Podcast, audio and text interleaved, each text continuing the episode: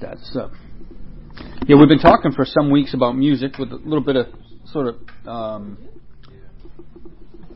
different thing we did here and there a few different times, but uh, we'll, we'll wrap that up this week and then get sort of started probably this week also on uh, our next topic, um, and then next week Barry is teaching. I don't know what he's teaching on. Uh, he's teaching because I'm preaching. We don't usually do both when we do sort of one or the other.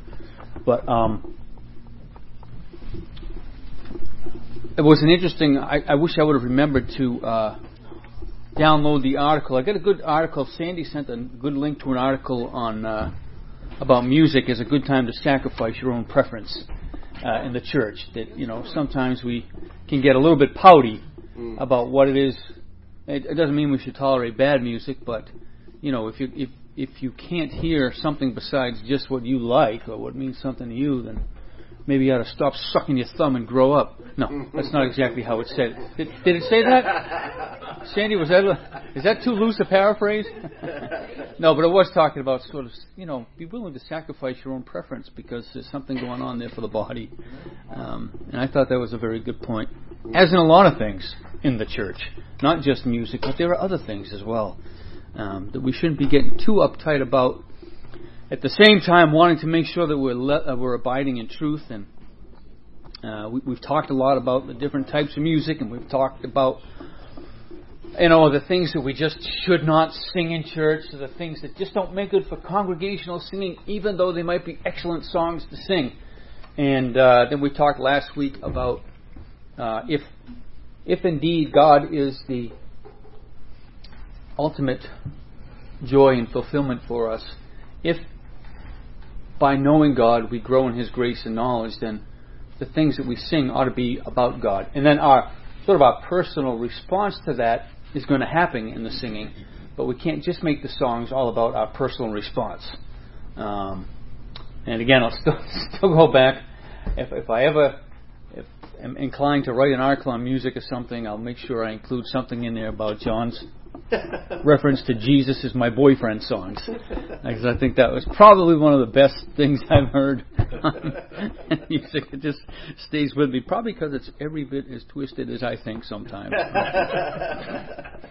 we looked at a couple of songs. We, we looked at um, examples of the old hymns and sort of what the focus was, and that uh, even though the song is right and it's in the right place and it's great for congregational singing, how it also is, uh, we're based on very deeply personal experiences of people's sufferings. For example, with Horatio Spafford and what he went through before he wrote "It Is Well with My Soul" and the tragedy that he had to face.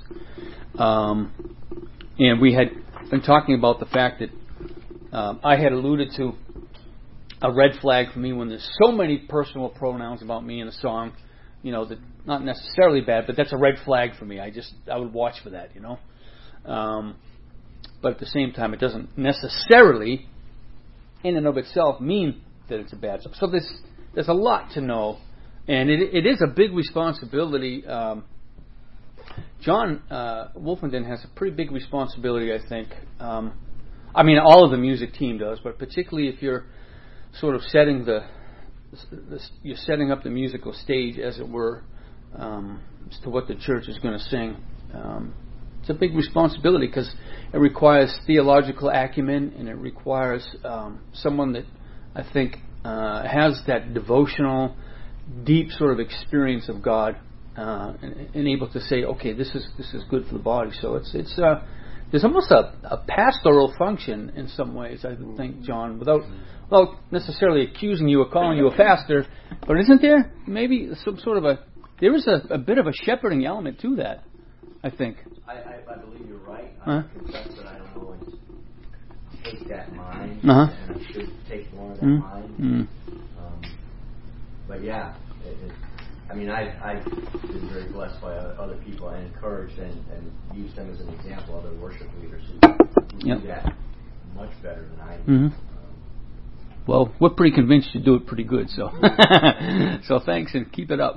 and all the music team are really blessed. They, you, you, as as uh, someone that is blessed to be able to preach, um, I can only tell you how much it equips me before I get up there to preach what good music does prepare me to get up and preach things that the preparation of the message alone can't do.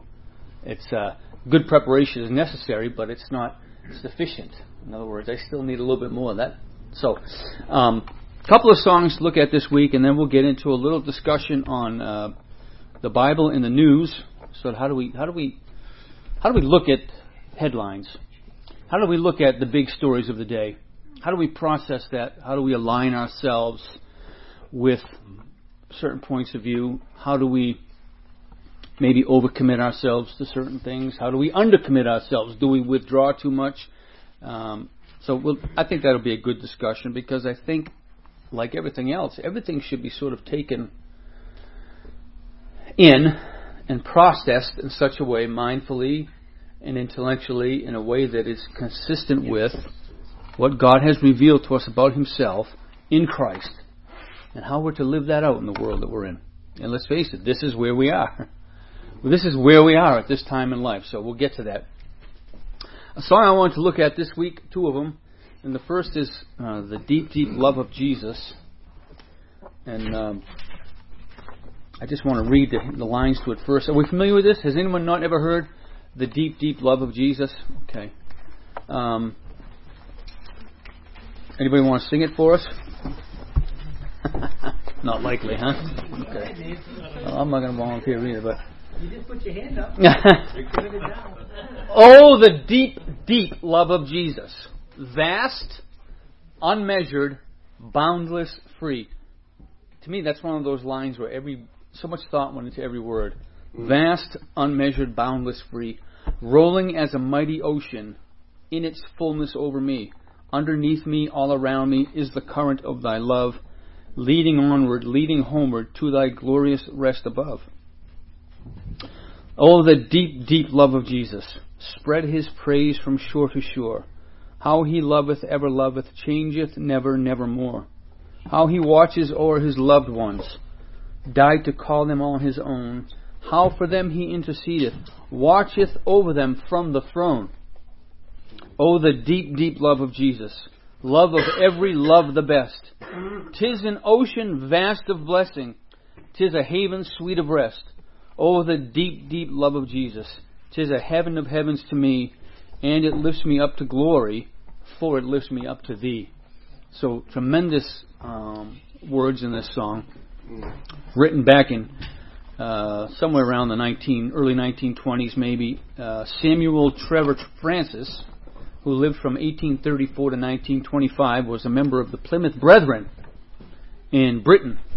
Um, I, I, don't know a lot about the Plymouth Brethren. I know uh, if Gary was here, he could tell you a lot about it because he was in it for a long time. Lydia, I think, also was exposed to that for a long time. I think she might still have some family in the Plymouth Brethren. I knew uh, a tremendous family that used to I knew in Holland before they moved south, and they started out in the Plymouth Brethren. uh, they've got a couple of, I, I believe, would be problematic things in the Scripture um, with respect to how they understand eldership. And uh, they tend towards some pretty extreme legalism in a variety of ways. I remember, and I don't know if this varies from assembly to assembly. excuse me. But uh, I remember that the family that I knew the Palvinos. I think you probably knew them, Denise.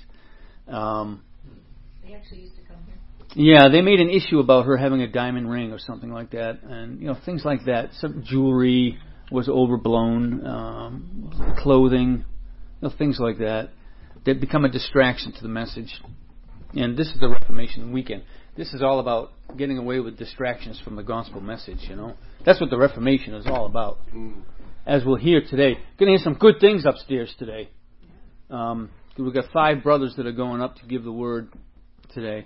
Um, six if you include me. I'm going to give a little, just a very brief info on how the Reformation got going. Then our brothers, including John. Uh, you going to be up there? You preaching, brothers? No, you know you are. Um, yeah, you've been you've been busy with other fruits. You're wrapping it up, yes? You're wrapping up the orchard season. And I, uh, relationally, spiritually, we're back together next week. Nice. Good, good. I was beginning to worry about you guys. I was like, wow. Wow. Yeah. It's like Todd finally, Todd finally pushed it too far. the world has been fed. That'll be good. The world has been fed.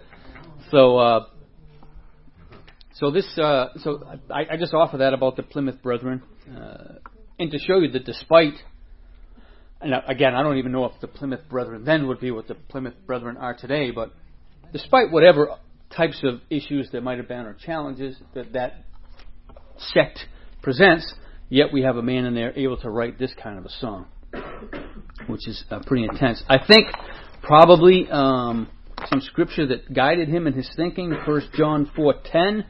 In this is love, not that we have loved God, but that He has loved us and sent His Son to be the propitiation for our sins. Wouldn't it be nice if so much could be packed into every sentence that we talk about? You know, I mean, Scripture is like that in so many ways, right? In this is love, not that we have loved God, but, he has, but that He has loved us and sent His Son to be the propitiation for our sins. And now it takes, I think, a fair amount of meditating upon these kinds of verses to come up with this kind of a song. But what is that saying? In this is love, not that we have loved God. What what is what is this verse? What is how does this verse speak to us? Well, by today? nature, we don't love God. Yeah, yeah. And He That's first a, loved us. Yes. Yeah, definitely. Uh, really we're learning about in this verse what love is and how to mm-hmm. measure love. We could yes, Mark. And all the credit and glory goes to God, not us. I mean, we are the recipients entirely of His grace. Especially now. I mean, I don't know if back then they threw the word love around like we do now. I, I doubt it. You know, we love everything. Oh, I, you know, I love that show. I love that food. I love that, and, and I think we know what that means in context. You know, uh, I, I don't think that when someone says, "Oh, I." I love my dog. I hope that doesn't mean you love the dog in the same way you love your husband or your wife. You know, uh, that's a problem if that's the case. Um, I know people without kids that say, "Oh, I love my I love my dog like I would love any kid," and I don't say anything because they don't have kids for whatever reason. But I mean, I you know, there's that part of me that wants to say, "Can't please," you know, you, you have no idea what you're talking about. You know what I mean?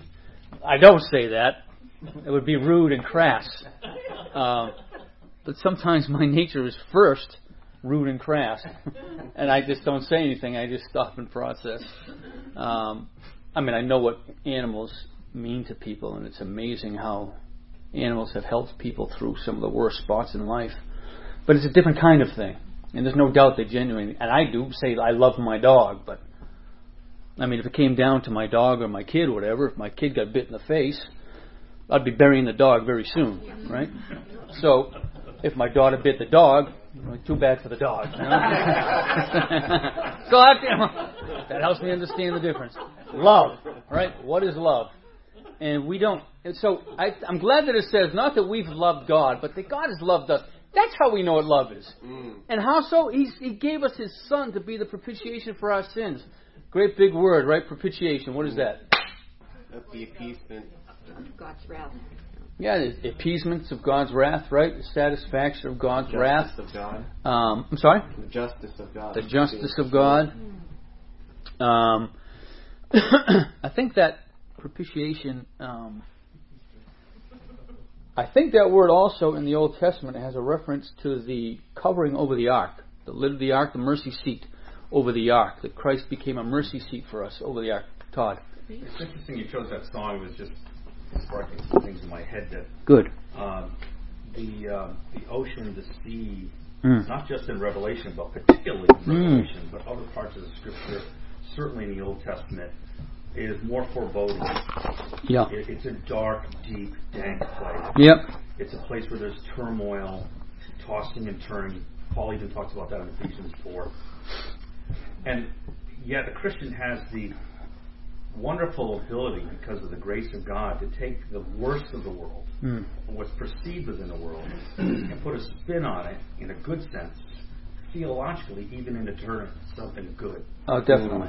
And and so you can be in a boat, tossed and turned, thinking your life is mm-hmm. just about minutes away from yeah. fading, and that song encourages someone where the rest of the world yeah. is just pure despair.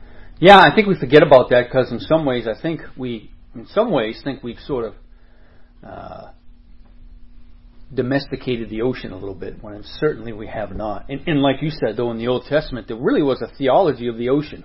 Mm. Where the sea beast comes That's where the great monster was, right? That's where all the the things that happened were uncontrollable, unpredictable. They couldn't predict weather. I mean, look at Paul. I mean, the reason why he got stuck in a Mediterranean hurricane is they could barely tell ahead of time that that kind of a storm was coming. So, and earlier than that, and, and that's why part of man's response to the wonderful, powerful things of nature was to say, was to ascribe deity to it in some way. And so when we see Jesus calming the sea, or we see God in the Old Testament walking on the waves or calming the sea, we see God making a statement about His sovereignty over even those things which are the most frightening and overwhelming and, and, and uh, foreboding and, and sort of sense of mystery to them and, darkness. And so, yeah.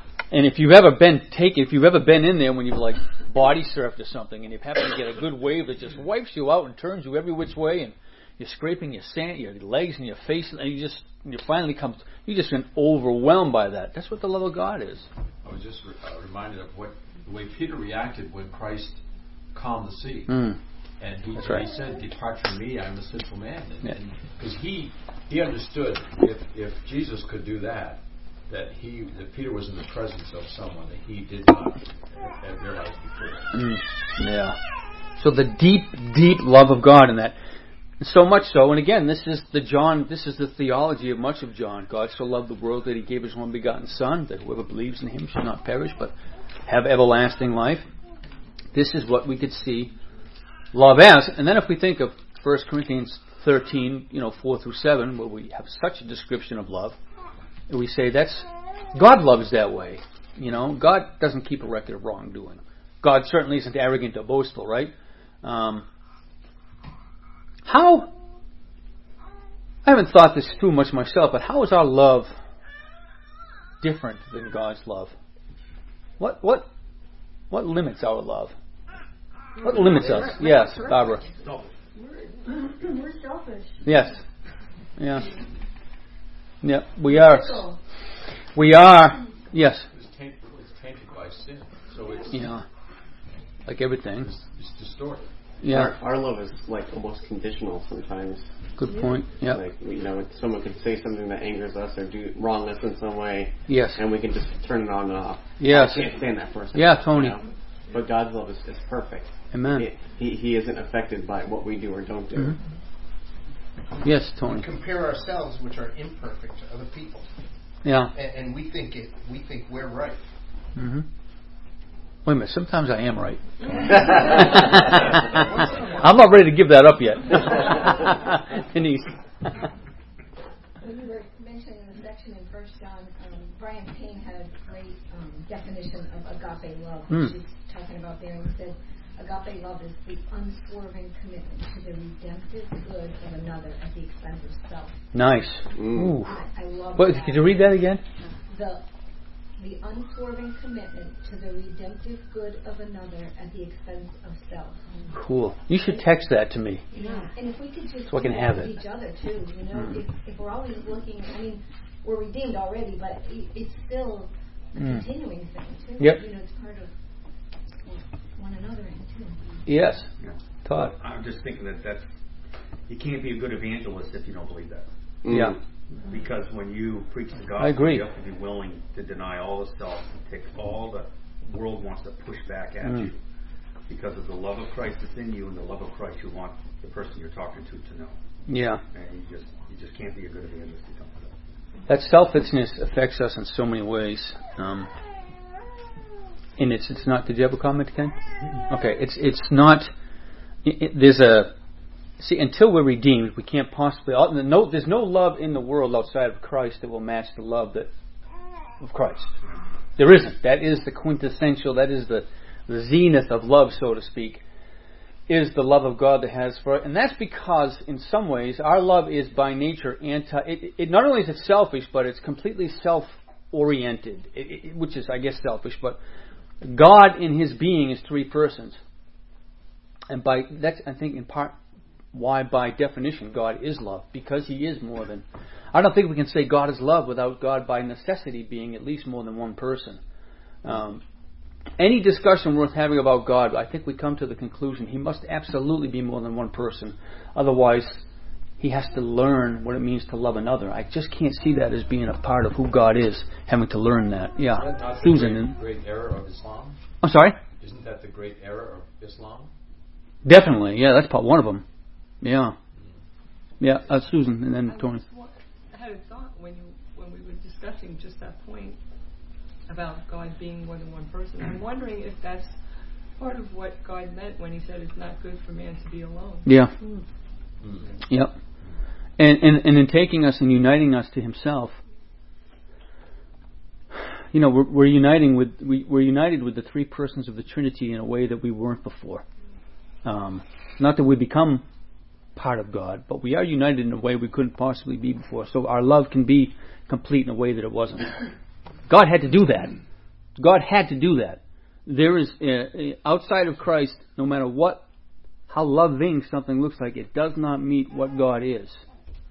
Um, and this is yes, I was thinking too, a, a difference between the love of God and the, and the love humans can have is that God cannot be cannot have anything taken away or added to him, hmm and it's the opposite with us. Therefore, he can't fear having anything taken away from him. Right.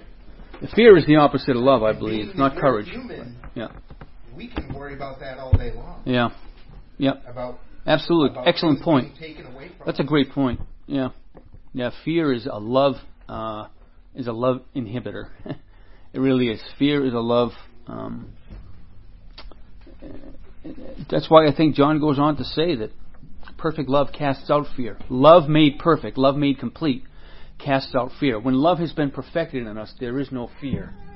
Um, well, that's a good point. God doesn't have to fear losing anything, neither do we now that we're in Christ, we, we don't really need to fear losing anything, including life itself, life, health, money, nothing. We have no need to fear losing all that, but any of us on our best day would have a little fear of that.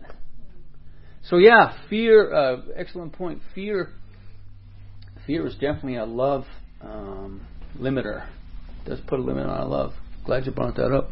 Hadn't thought of that. Ephesians three fourteen to 19. For this reason I bow my knees before the Father from whom every family in heaven and on earth is named, that according to the riches of his glory, by the way, this is a great way to pray for another, that according to the riches of his glory he may grant you to be strengthened with power through his Spirit in your inner being, so that Christ may dwell in your hearts through faith, that you, being rooted and grounded in love, may have strength to comprehend with all the saints what is the breadth and length and height and depth and to know the love of Christ that surpasses knowledge, that you may be filled up with all the fullness of God. What a prayer that is for anyone to pray for anyone else. To know the love of Christ.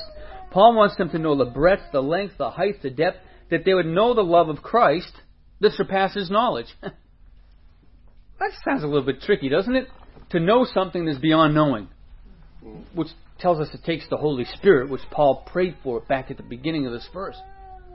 Because if we know that, why? Why? What's the what is the end product that Paul has in mind for this prayer? Why is he praying this for them? That you may be filled with all the fullness of God.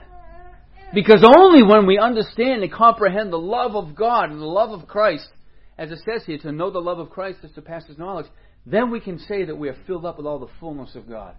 And that is fleeting. That is, again, that's a very fluid experience, that understanding the love of God. One moment we think we sort of have it, and in some ways we do. In other moments we doubt His goodness. And once we doubt His goodness, we doubt His love. Right? Once we doubt His goodness towards us, we doubt His love. And I think we do that. Uh, just, just because we're, we're that. Thank God that that doesn't limit God's love for us. Amen to that, right? Thank God that that doesn't limit God's love for us. Our failure at times to process that love and have it do its perfect work in us does not limit, it does not change God's loving disposition towards us, Tony. I was thinking at that point, it's the only point that we could be 100% content. Mm-hmm. Mm. Amen. That's all we need to know is, is the love of God. That's what we need. And that's what we have in abundance all the time. Yes. Think how much we stand out if we're truly submissive to that whole mindset. That becomes our goal because before Christ comes again, there's going to be a coldening of that love. Mm. Yes. Loss of natural affection. Yes. And we're going to stand out more Mhm. it becomes a greater witness. I hope so. Yeah. Supposed to. Yeah. Yeah. Yeah, I hope so. Let's. Uh, is there anything? There are a few things that are as painful as finding that you've been unloving in some situation. That's one of the most painful experiences that I personally have. Um, is when you you can see that you've been unloving, and because when God shows you that, I think He shows you the effect that it's had on he- That's part of His goodness towards us, is He shows us how we've hurt somebody else by being unloving. And um, amazing as this song is, I'm sure this gentleman, this brother, must have struggled at times to love people perfectly the way we should. But he gets it. The vast, unmeasured, boundless, and free love of God. It's vast. It, it's unmeasured. Who can comprehend it? It's boundless and it's free.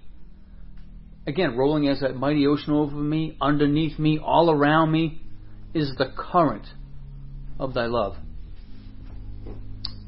which would result in our praise to spread his, his praise from shore to shore. Again, how he loves, ever loves, never changes, never changes that love for us. Uh, we're doing the hymn, looking at the hymn, the deep, deep love of Jesus. I don't know if you caught that quite in time. Um, and then, oh, the deep, deep love of Jesus, love of every love, the best. And again, he again, again mentions the ocean. Uh, the ocean vast of blessing, tis a haven of sweet. Re- it lifts me up to thee. it lifts me up to glory because it lifts me up to thee.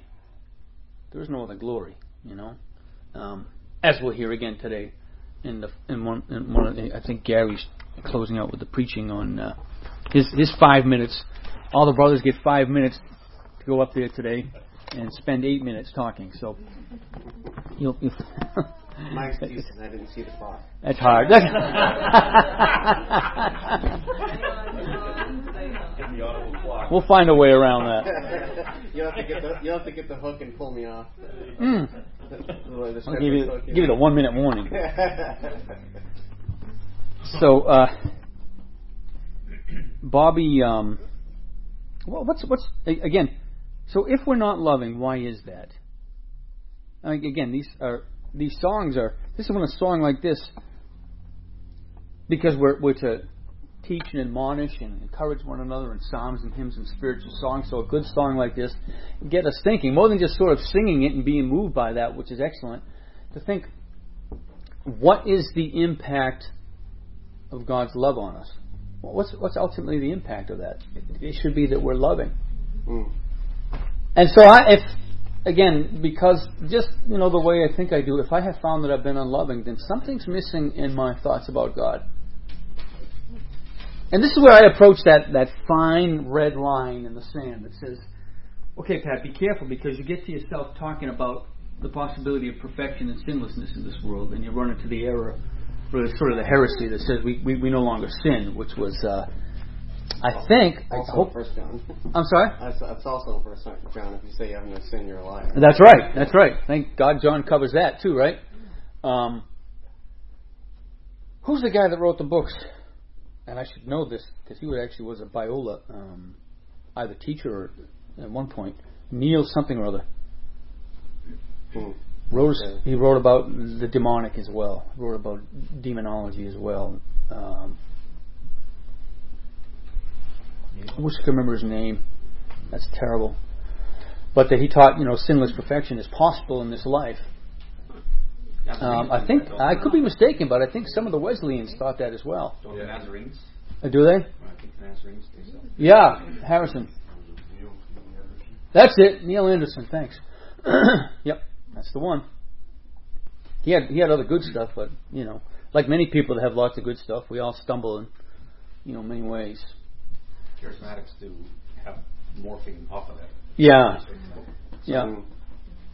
So, um, so I, I just say all that to say that I, I can look at the times that I'm unloving and say, why hasn't, you know, what what am I missing in the love of God for myself? It's, rather than using it as sort of a battering ram against my own soul, I just use it as an example of learning what the love of God is like. Because part of my feelings of genuine guilt are um, sort of like flashcards that God gives me to let me see where I'm not being loving, so that I can become more so. It's training.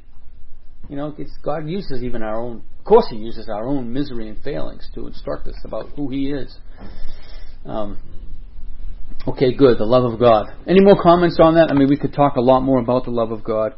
Um, Bobbie Wolgemuth wrote about this particular song. She's a was a friend of um, Joni Eareckson Tada.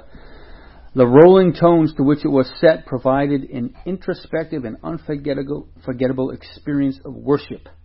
With the hearts of the people full, the comments of the sermon could be most effective. Another great, great point about music. It isn't just for that moment. I mean, something about worship in music and in song can prepare us to get a fuller experience of the sermon, John. Forgive me if I mentioned this when I was up in front um, speaking about this, but one of the one of the aspects of singing is uh, you linger over the words. Mm. The words are stretched out. Yeah, interesting and there's point. A, there's a, there is that cadence and flow and Mm. that lingering, so you, you, you you you can sing a word for half a measure in the music, or maybe a whole Hmm. measure, and, and just just meditate on it. So much easier. I Yeah, mean, that's pretty cool. You know, we, Yeah. we can we can read scripture, and we we do Mhm. read scripture, and and that's powerful too. But Mhm. there's something else that's added and enhanced when you when you put melody, especially as she described it, the rolling Yeah. melody. You know. Yeah, what a what a what a good point. It is singing is somewhat meditative just by nature, but the nature of the music and the words together. Yeah, that's a really cool point. That's a really cool point. Um, okay, the last song I want to take a look at is "Immortal, Invisible, God Only Wise." Boy, this is one of those great, powerful hymns of the faith. Good morning. How you all doing? Good, good, good. Yeah. Amen. Yeah. Immortal, invisible, God only wise. In light, inaccessible, hid from our eyes, most blessed, most glorious, the Ancient of Days. Almighty, victorious, thy great name we praise. Unresting, unhasting, and silent as light, nor wanting, nor wasting, thou rulest in might. Thy justice like mountains high soaring above, thy clouds which are fountains of goodness and love. Great Father of glory, pure Father of light, thine angels adore thee, all veiling their sight. All praise we would render, O help us to see, tis only the splendor of light hideth thee. That is a pretty deep verse, that one there. I mean, the whole song is. Um, where, where, where do you suppose some of this sort of thought came from? Light and accessible. I underlined a few things in the hymn. What is that? Where is that coming from in Scripture somewhere? I know James calls him the father of lights, right? Yeah, that's right. James does. Yep. So in that particular, he calls him down below the pure Father of light. Yeah. We see so much about. What do we see about the brightness, shining, and things like that in Scripture? What are some of the brightest? What are some of the sunniest moments, so to speak, in Scripture? The brightest. Revelation. Yeah, yeah. Where? Where in the Revelation? What's going on there? Transfiguration. I'm sorry. Transfiguration. Yeah, Transfiguration's a big one, right? I mean, his his garments shone, right? Like, that's right. The shining of Moses' face. Yeah, absolutely. Yep. Apostle Paul being blinded. Yeah. Mm-hmm. All these things, light. And, and, and what do we know about Jesus? Yes. Yeah, this particular song was probably written, I don't know the exact year. Walter Chalmers Smith was a pastor of the Church of Scotland, lived from 1824 to 1908. So my guess is somewhere in the time of his ministry, maybe anywhere from, you know, the 1860s or so, anywhere in that 40 years. It just it strikes me that it, it's possible that uh, the uh, the uh, the nature of light was being investigated and maybe understood a little bit better than. So Interesting. In that, because light is still not fully understood. Right. Yep. Yeah. When did Thomas Alva Edison and throw the switch? Get that fluorescent thing glowing. When did he get that? Not the fluorescent, but the uh, the little little little heating element. I thought it was in the like 1800. Late 1800. Thought it was the late 1800s. Yeah, I was gonna Yeah. say the 1800s, really nice. Yeah, it's a good point. I wonder. Uh, that's a point that I hadn't sort of seen or thought of. As some of these hymns, like a, a response or sort of uh, not a response, but got them thinking about the perfection of God. Like you said, we just, just sort of made this big deal about inventing light, but we look at Scripture, and this was often the case, by the way, hymn writers in that era, when the before the so-called, even when the so-called Enlightenment was underway, guys like um, great minds and thinkers, scientists, were very much driven by the Scriptures to explore God and find out more about Him. Yeah, I think it was Jeremiah. It's in the Old Testament. Um, I will make him draw near to me, for who would dare come near to me? Mm. Yeah. And that inapproachable light Yes. is seen approachable only in and through Christ. Yep. Yeah. First Timothy one seventeen. Some scriptures that uh, come to mind that likely guided this man along in his thinking. To the King of ages, immortal, invisible, the only God, be honor and glory forever and ever. Amen. Well, perhaps that verse was behind uh, anything more than anything else behind this song, right? To the King of Ages. And this is a doxological sort of statement, isn't it? This is a doxology. Before that, he talks about how Christ came to save sinners. He says, I received mercy for this reason, that in me, as the foremost, Jesus Christ might display his perfect patience. What a thing to own about yourself. Right? What a thing to own about yourself. I'm the kind of guy that is a manifestation of Jesus' perfect patience. I'm a living example of that, Paul said. I am a living flesh and blood, breathing example of the patience of Jesus Christ. I receive mercy for this reason that in me, as a foremost, Jesus Christ might display his perfect patience as an example to those who are to believe in him for eternal life. And then, as Paul does sometimes, when he's been thinking about God, when he's been talking about God, he just bursts out in uh, in, in this glorious sort of doxology. It's like he can't help it. It's just like you just pounded down half a bottle of carbonated soft drink and he's just gonna belch out the the good feeling. Just yeah, just just to get excited about God. And sometimes this will happen to you. I think can happen to you, or maybe it hasn't. I hope it does. Reading Scripture, we just stop for a minute and just praise God because something just whacked you right between the eyes and just picked you right up off your feet and transported you somewhere else for a minute. You know, for a minute you were in, with glory in God, and doesn't last long. Um, and the Ancient of Days. Let's, let's go to another one. Six sixteen of that same book. Who alone, or the King of Kings and Lord of Lords, who alone has immortality, who dwells in unapproachable light, whom no one has ever seen or can see, to him be honor and eternal dominion. Amen. Inapproachable light. In other words, I think just using that as a metaphor, that the brightness of God, you, know, you can't get so close to something so intensely bright. It, it's like the sun. Thank God we're 93 million miles away from the sun. You know, I mean, it's bad enough you go out there without protection, and that yellow ball in the sky, 93 million miles away, can can help contribute to skin cancer. Can cause your body to burn. You know, mm-hmm. that's that's wild. You know, that's that's that's incredible. And I, I think that that gives us, you know, if, if we would think of God in the ways that He's provided us in nature to sort of compare Him to, um, the brightness of God that is taken for granted even by those that don't know Him, how He illuminates everything, how He clarifies everything, how He gives understanding to everything, how He dispels the darkness in everything. Um, and just to make sure that we could understand it, Christ became, He took on human flesh. Jesus was the light of the world, He says. I am the light of the world. In Him was life, and that life was the light of men. Light inaccessible. And that last verse is interesting. It's only the splendor of light that hides you. It's only your greatness so is so great that it hides who you really are. You know, you just you, it's you're so great. Um, the brightness of the, the compelling brightness of God is so great. Uh, First John one five, going back over there. First John.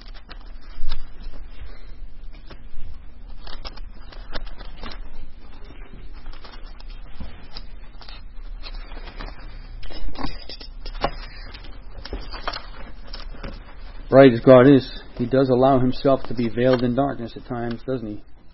Though.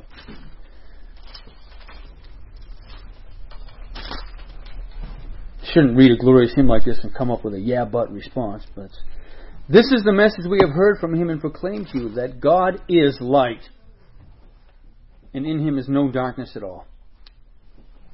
God is light. Yeah, John does this a lot. God is love. God is light. Um, which is to say, we only know what love is because we know what God is, because we know God. We only know what light is because God exists. That's, it isn't that God meets some standard external to Himself of what love is. It isn't like the standard of love exists and we say, yes, God meets that definition. We only know what love is because God is. We only know what light is because God is. And the consequence of that is if we say we have fellowship with Him while we walk in darkness, we lie. And we don't practice the truth. Mm-hmm. But there's just no getting around some verses. This doesn't require a whole lot of theology. This doesn't require. I think a lot of theology is developed by man in response to a way of getting out of the obvious. Overcomplicate it. Just keep it simple, stupid, right? The old saying goes, in him is no darkness at all. So if we say we have fellowship with him while we walk in darkness, well, what's it mean to walk in darkness? What is, what's the scripture talking about here? Yeah. And what does it mean to sort of walk in sin? Because we do all sin. What does it mean to sort of walk in it? Yeah, it's like that's the path you always want to take, you know? It's like you could take this path, but you always, more or less always, taking this path. Once in a while you might take the other path, just to convince yourself that you're not all bad. Right? But you walk, you say you have fellowship with God who is light, and yet you walk in darkness. You lie to yourself. You are not in Christ. Christ is not in you. You don't have the Holy Spirit in you. You don't have the light of God in you. You're walking in darkness. You're going to die in darkness. You're going to live forever in darkness. So thank God verses like that are in there to challenge us. But if we walk in the light as He is in the light, we have fellowship with one another. And the blood of Jesus, His Son, cleanses us from all sin. So, again, this writer, I think, just very, very, scripture having a great impression upon him, getting him thinking a lot about what this light means. I mean, singing about the light of God. Uh, Psalm 104 2, the last verse in this.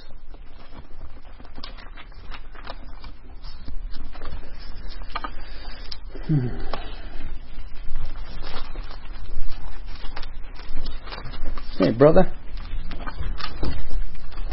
He's late. He has a good reason. I know. Okay, so bless the Lord, O my soul. This goes back to the beginning. I'll go back to the first. You, O Lord my God, you are very great. Brother, we're just taking a look at the hymn, Immortal, Invisible, God Only Wise. The last one we're looking at. Um, you are clothed with splendor and majesty, covering yourself with light as with a garment, stretching out the heavens like a tent. Now, the heavens refer to the stars and the luminous bodies and as well as everything else. So, again, just looking at some verses behind the thoughts that go into this song. Covering yourself with light as a garment. And this is poetry, so we know he's using metaphor and allusion and everything, but covering yourself with light as a garment. His, his clothes are, light, are, are, are white.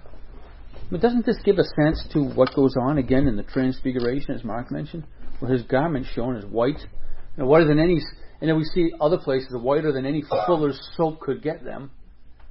God, who dwells in light, unapproachable light, uh, except that He sort of makes it safe for us.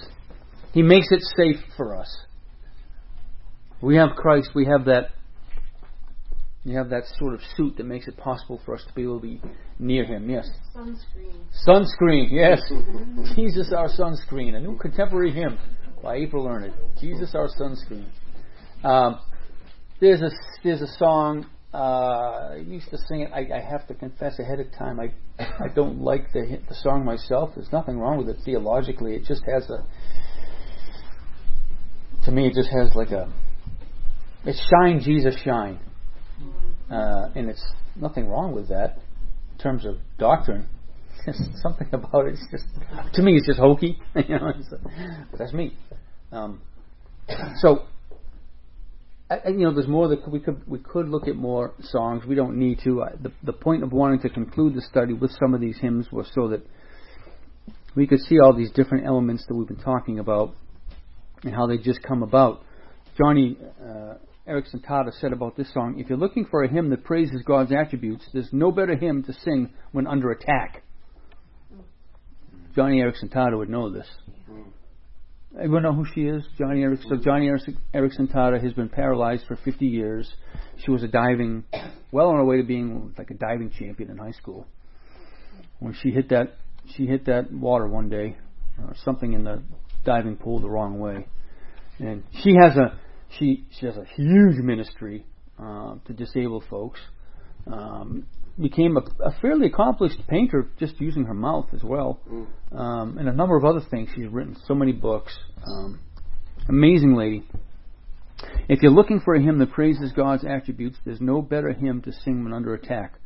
The words are a doxology of song. Each stanza turning up the wattage on God's glory. This hymn shines like a searchlight that dispels the darkness. So, singing songs in times of sort of demonic attack or spiritual battle as well.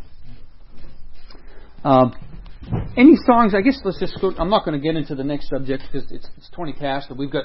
That's usually when we like to wrap up. We never do, but yeah. Could you just tell me again what, what hymn that was? Immortal, invisible, God only wise. Yep. In light inaccessible, hid from our eyes. And particularly the, the last verse, Brother Gary. Tis only the splendor of light hideth thee. God's own greatness and brightness, by unless He reveals Himself. I mean, it's like it's the splendor of His light that hides Him. That's it, because we just can't, you know, you can't look at that light, you know, um, so profoundly, intensely deep. I think that's why part of why Peter had that response. Hey, let's build three tents, one for you. And he saw the magnificence of Christ shining forth on the mountain, and he says, "Hey, let's build some tabernacles." You know, and uh, why? I mean, just the lightness and the brightness of Christ. He couldn't comprehend that. He couldn't grasp all that. He should have just been quiet. But Peter was not the quiet type. Um, yes. In the old days, when I wanted to look up a certain hymn or song that I was just wanting in my spirit, I Mm. used the hymnal. The problem with that is you had to know the title of it. That's true. Um, today, I can just type in a phrase that I remember. That's and right. Google brings up YouTube. Yes. It's a real blessing. Oh, it is. And even if it's not the exact song, I can just search easily for it. I Yes. can hear it. I can see the words. Yep. It's it's a real blessing. Yeah, thank God for Google. Man, what a what a way to be able to find scripture that comes to mind, even with just a few verses. You know. I'm still waiting to meet that guy. Yeah. hey, if the light of God shines through Google sometimes, that's a blessing from God. That technology, boy, oh boy. He- He's God is the great excuse destroyer, isn't He? Yeah.